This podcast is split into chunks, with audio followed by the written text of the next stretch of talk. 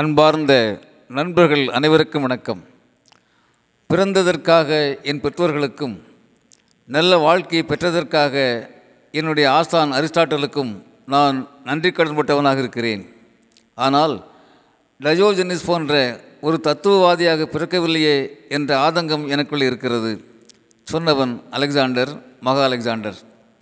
இந்தியாவிலே அலெக்சாண்டர் நிறைய அறிஞர்களை சந்திக்கிறான் தெரிந்து கொள்கிறான்.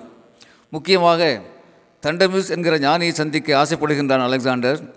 அழைத்து வர ஒரு தூதுவரை அனுப்புகிறான். சென்ற தூதுவர் அந்த ஞானியை பார்த்து சொல்கிறார் ஐயா எங்கள் அலெக்சாண்டர் உங்களை சந்திக்க விரும்புகிறார்.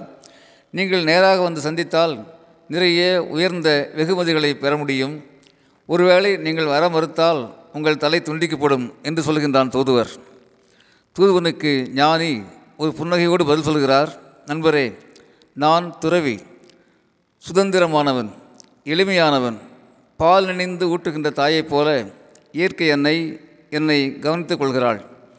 அலெக்சாண்டரிடம் நான் பெறுவதற்கு எதுவும் இருப்பதாக தெரியவில்லை. விருப்பம் இருந்தால் அவர் என்னை வந்து சந்திக்கலாம் என்று சொல்கிறார்.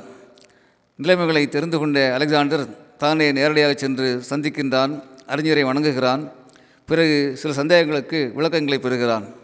முக்கியமாக மூன்று கேள்விகள்.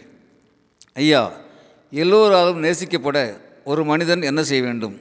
எல்லோராலும் நேசிக்கப்பட ஒரு மனிதன் என்ன செய்ய வேண்டும்? இது முதல் கேள்வி. தன்னை யார் வேண்டுமானாலும் எப்போது வேண்டுமானாலும் பயமின்றி சந்திக்கலாம் என்று ஒருவன் வாழ்ந்தால் அவனை எல்லோரும் நேசிப்பார்கள். பதில் முடிகிறது. அடுத்த கேள்வி மனிதன் தெய்வமாக முடியுமா? நிச்சயமாக முடியும். மக்கள் சேவை செய்பவனை மக்கள் மகேசனாகவே கருதுவார்கள். பதில் முடிகிறது. அடுத்து மூன்றாவது கேள்வி. எது நிலையானது? வாழ்வா சாவா? வாழ்வுதான்.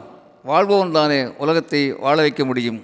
இப்படியாக அறிஞரும் அலெக்சாண்டரும் உரையாடலை முடிக்கிறார்கள். நண்பர்களே நாடு பிடிக்கும் பேராசைக்காரன் தான் அலெக்சாண்டர். ஆனால் அவனுடைய அடிமனதிலே அரிஸ்டாட்டில் பிளேட்டோ சாக்ரட்டிஸ் டயோஜெனிஸ் போன்ற அறிஞர்கள் அவனுடைய ஆழ்மனதிலே வாழ்ந்து கொண்டு இருக்கிறார்கள் ஆகவேதான் ஞானி தண்டிபூஸ் அவர்களை வேண்டி விரும்பி பாரசீகம் மலத்தை செல்கின்றான். அங்கே அவர் ஞானப்பால் மக்களுக்கு ஊட்டுகிறார். நண்பர்களே பிறகு வாழ்வின் இறுதி காலத்தை உணர்கிறான் அலெக்சாண்டர். நெருக்கமான நண்பர்களை அழைத்து மூன்று செய்திகளை சொல்கின்றான். அவைகளை கட்டளைகளாகவே நிறைவேற்ற சொல்கிறான். அலெக்சாண்டர் உங்களுக்கு சாவே இல்லை. நீங்கள் உலகத்தின் நிரந்தர மன்னர் என்று என் மருத்துவர்கள் சொல்வதை நீங்கள் அறிவீர்கள். ஒருவேளை நான் இறக்க நேர்ந்தால் பொய் சொன்ன குற்றத்துக்காக என் உடலை அந்த மருத்துவர்களே சுமந்து செல்லட்டும். இரண்டாவது கட்டளை அரண்மனையில் இருக்கின்ற பொன்னை பொருளை மணியை வீதியிலே வீசி எறிந்து விடுங்கள். அவற்றால் எந்த பயனும் இல்லை. மூன்றாவது முக்கியமான கட்டளை சவப்பெட்டிக்குள் என் உடலை வைத்து என் கைகளை சவப்பெட்டிக்கு வெளியே வைத்து விடுங்கள். உலகம் தெரிந்து கொள்ளட்டும்.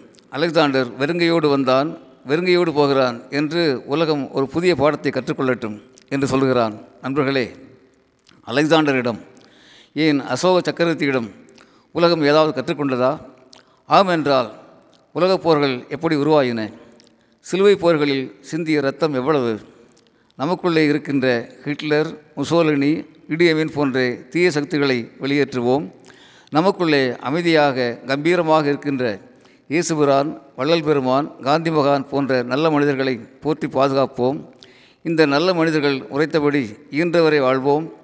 இராணுவ செலவுகளை குறைத்து பணத்தை அறிவை நேரத்தை கல்வி வளர்ச்சிக்காக செலவு செய்யும் ஒரு புதிய உலகத்தை படைப்போம். பணத்துக்காக பதவிக்காக அதிகாரத்துக்காக தன்னோடும் சமூகத்தோடும் போராடும் பேராசை பிடித்த உலகத்தை வேரோடு வீழ்த்துவோம்.